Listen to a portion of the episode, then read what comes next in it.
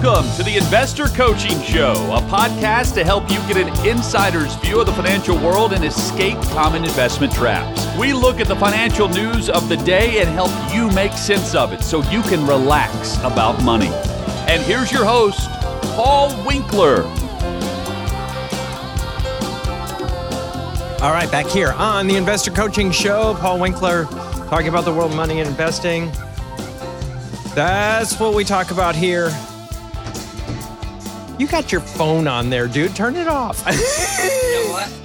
Ira just shows up. He's, he doesn't know delay. hey, yeah. I'm like, I can hear it through my headphones. Oh, I know. It's what so funny. that? That's so funny. That's what it was. That was. I'm not hearing anything. Yeah, yeah. Right, He's, right. He just, he's not, Plug in your headphones. Ira I'm work plugged in. popping in here last second. I'm I'm glad you're here, man. okay, so um, Charlie Munger, Warren Buffett's. What's Charlie? Uh, he's like ninety. Is he? Is he hundred yet? I don't. I don't even know what Charlie is. He is way up there. He's probably older than dirt. You know, it is. I love listening to people his age talk about things because it's. And it, there was some, there was somebody actually from at Trevecca, and this guy had went to school at Trevecca from 1944 to 1948. Yes, he was there during World War II, and uh, listening to this guy talk, it was absolutely a hoot. You know, just talking about the days at Trevecca, the early days, what it was like, and all of that. Uh, but he was so funny, and he, you know, they. A lot of times people say stuff, and it's like, "There's nothing to lose. I want to get this out. I'm not worried about what anybody thinks," and, and that's what I love about it. So Charlie Munger talking about the stock market, and and uh, still isn't afraid to call it like he sees it. Munger and Buffett, who are viewed as two of the best investors of all time, built Berkshire Hathaway into the behemoth with roughly three, $350 billion stock portfolio, $150 billion war chest. Now, of course, we often talk about Buffett and say, you know, you can't do what, but I used I had an old professor that would say, unless you look in the mirror and you see Buffett's face, don't try to do what he did. And, you know, it was always good advice. Don't try to do what he did because, you know, the reality of it is, uh, you and and Munger literally talks about right here, he can't do it anymore not only is it not you can't do it because you're not Warren Buffett, but you can't even do it if you are Warren Buffett. Is basically what Munger's saying. Um, I said the conditions were quite different then. He he was talking about the '60s, and you know that period of time was just phenomenal. He says conditions were very different. There were two or three times as many assets per share value as there was in stock market value per share. Uh, ben Graham, Benjamin Graham, uh, who wrote he wrote Stock Analysis. Uh, I, I think it was the name of his book back in the 1930s. I think it was something like that. Yes, that's correct. And and he wrote this book about how to analyze companies to determine what you buy and what you don't buy. Well, of course, he was, uh, you know, Buffett was a disciple of of his, and uh, you know, one of the things that was famously famously he did, he went against Benjamin Graham's advice at one point, and it was probably the best thing he'd ever done back in the 1940s, as, as I recall, that he went against his advice and bought when Benjamin Graham was like, "No, don't buy." And it ended up happening. It was the one of the best things you could ever do, and and he ended up becoming very wealthy as a result of it, and that helped catapult him to be able to do a lot more of that type of investing. Well, so now he's saying, hey, it's a whole different world. So often you'll hear us talk about market efficiency. In other words, don't try to stock pick, don't try to market time because it just doesn't work terribly well. And you can be a tremendously successful investor without it, is really the reality. But you take Warren Buffett, and he got much higher returns than the stock market by doing that. Uh, because back then, you could find those mispriced assets or undervalued assets, as they say here. Now, you could do that for about four decades in the aftermath of the 1930s. He says it's all gone. There isn't really the low hanging fruit anymore. Well, and, and you look at it and you say, well, is there any any area of the market right now that I would say, eh, there's still stuff that's really fairly low priced. I don't know if it's, I I don't know if you want to go out on a limb and say it's lower priced uh, than what it's actually worth. uh, by any stretch of the imagination. That's dangerous to think in that terms. But if you look at international markets right now, you know, a lot of international markets, uh, you've got small cap markets here in, in America. There's some areas that are very low price compared to the book value and the assets and the earnings of the companies. And um, and you look at that and go, well, why doesn't he bring that up in here? You know, why doesn't he bring that up? And, and the reason is if you think about it, you're not going to see Munger or Buffett, either one of those, talk about those asset categories because they are staunchly, staunchly, uh, they, they hold on to the tenet that you've got to understand what you're investing in. Now, he doesn't mean that he's not talking about, you know, hey, I, you work for this company and you understand it. You just want to understand the industry. You really want to get the industry. And there are certain industries these guys are known for investing in. You know, for example, you'll have uh, you have like insurance. That'd be a big area that they invest in. They understand it. You know, transportation, some areas of, of transportation, they understand that really well. And that is where they have focused most of their efforts. So they really understand it well. When you get into some of these international markets, you have more arcane uh, asset categories or sectors that you'd be looking at, and it wouldn't be something that they would even think about. So that's why I think that they don't even talk about that here. If you're starting a business today, what would it be? And he said, you know, I'd, I'd still be stock picking. He still likes doing that. I mean, it's, it's what he has always done. You can imagine asking somebody that has spent their entire life in any area, what would you do? I do what I did. you know, it'd be, I'm not going to go in and become a heart surgeon right now if, if that's what, that's what I do. Um, and he says, you know, what should you do if, um, and he made this, made a point here. He said, uh, that what he would be investing in is if he didn't do what he does, he'd be using index funds. And you know, we've talked about that before, you know, using an indexing strategy. Now, technically, indexing works really, really well in large US stocks, large international. If you haven't heard me talk about that, the idea of indexing is you just buy a fund that buys you know just an entire segment of the market like large US stocks the S&P 500 or if you're looking at small US stocks it might be the Russell 2000 well, if you look at funds that do what index funds do, where they don't stock pick, don't market time, but they're a little bit more particular on how they capture capture the asset category, the factors. Uh, you'll find that there's been a big difference historically in the returns between them, two, three percentage points per year. So it would be, you know, worth not using an index in many of those areas of the market.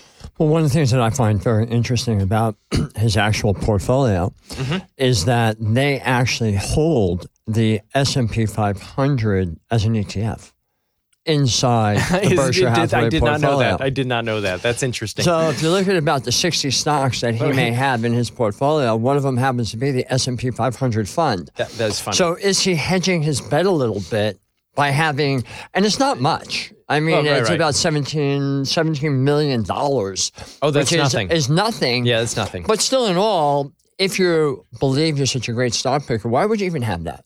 Why, why have it at all? Yeah, there's a good point. You know, is, is it point. Why, possible why have that at all? But is it possible that so, that particular fund might be be the value of stocks that they that have in the portfolio? For? Yeah, yeah, it very well could be.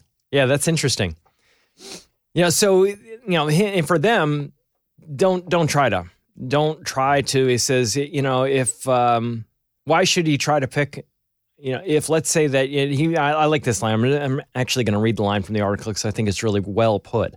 He said that's a perfectly rational thing to do for somebody that doesn't want to think much about it and has no reason to think he has any advantage as a stock picker. Why should he try to pick his own stocks? He doesn't design his own electric motors or, or egg beater. That's really kind of old school, isn't it? Egg beater. egg beater. I have one. Does anybody use egg beaters yeah, anymore? My wife has one. Your wife has okay okay, maybe I don't know anything about this. Do you worry about the success that you and Warren Buffett have enjoyed has contributed to the rise of the stock picking profession? You know, it's, uh, he says, of course I worry about it. And I've tried not to. He says, but, and, and because stock picking, if, if you listen to them, it doesn't work. But then at the same time, what would you do if you, it, they kind of talk out of both sides. But you know, the reality of it is, if you look at stock pickers, it's like 93% failed to match market returns. So he may be saying, have your has your success caused people to think that they can do something that they really can't do? That's the way I'm taking it. Is that, is that how you how you read that, Ira? Uh, that's how I would think of it. But I also, you know, when it comes to stock picking and, and all the research that we review from the academics uh, at the you know large colleges, universities, it all shows that it doesn't work. But he's different because he gets to put people on the board at the companies he's investing in. So he gets to actually get more of an inside look at what's going on in the company But and is- help to direct it. But isn't even funny though? If you listen to the guy, he's basically saying we can't even do it anymore. Right. And he, and he does say, and, and Buffett does say, just buy an index fund. Yeah, I can't do it anymore. What would you do if you, you know, weren't doing this? I'd do what I did. Well, it doesn't work anymore. you know, why would you still do that for a living? I don't get it. Because he's too old to think about what he would do. That's what I'm saying. You're not going to become a heart surgeon. My point. Yeah, I, I mean, actually, if you think about it, I mean, he's actually too old to retire. Yeah, you might as well. Oh, why bother? I mean, you know, it's a well, it's a game. I mean, the guy lives in the same house that he lived in for uh, you know for his entire life, just about. And I think that's uh, you know, he says he said, who, "Who the heck with his wealth lives in the same house he built built seventy years ago?" Good point. and then he talks about Bitcoin. Oh man, you don't ask Munger about Bitcoin. Don't ask Munger about Bitcoin. He is not a big fan. He and neither he nor Buffett really get, you know, why why people would do that to themselves, and and neither do I. Uh, but he says, uh, does it concern you? He says, of course it concerns me. And I thought what he had to say about this is interesting. He said, of course, the the idea of Bitcoin, you know, rocketing higher again. You know, it's, it's why is it rocketing higher again? Is people are willing to pay more for it. You know, at what point are they going to go, oh, this is this isn't a good idea, and then it drops back again? You just don't know. Uh, there's no predicting that stuff. But he says, does it concern you?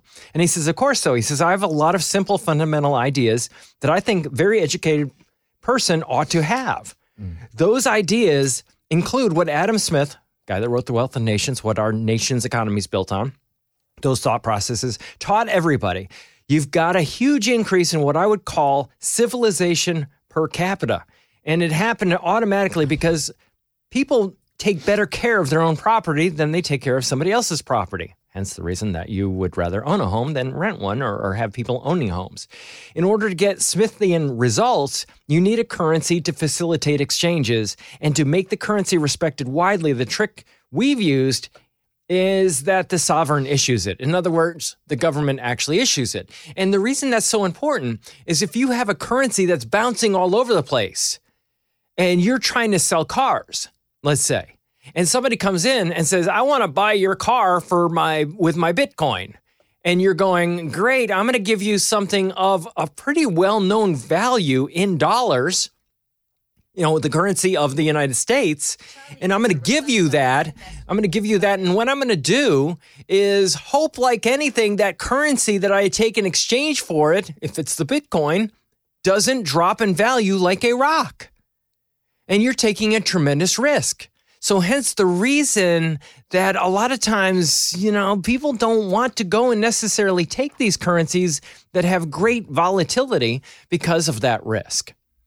He says the only way of, of to get the hunter gathering to civilization that we know of that's ever worked is to have a strong currency. And I, I agree with that. I think it's a really good point. It can be seashells, it can be corn kernels, it can be a lot of things. It can be gold coins. But the reality of it is, it wasn't really practical. And uh, it can be a lot of things. It can be promises in banking systems like we have in the United States. You know, we have the fractional reserve system. You know, it's, there, that's why we have the system that we do because it does work so well. Government regulators have recently sued Amazon, claiming that it wields monopoly power. Should we sue them? Nah, he doesn't think you ought to break them up. I look at it and go, well, if they're actually taking advantage of their vendors, maybe you got. And he doesn't address that in this. You know, let's say that you produce something, Ira, that is really good and everybody wants it. And all of a sudden it sells like hotcakes on Amazon. Is it right that Amazon comes up with a competing product and promotes it above yours? Probably not. well, he didn't ask him that question. I think he should have asked him that question here in the Wall Street Journal. Is there anything you recently learned from the books you've read?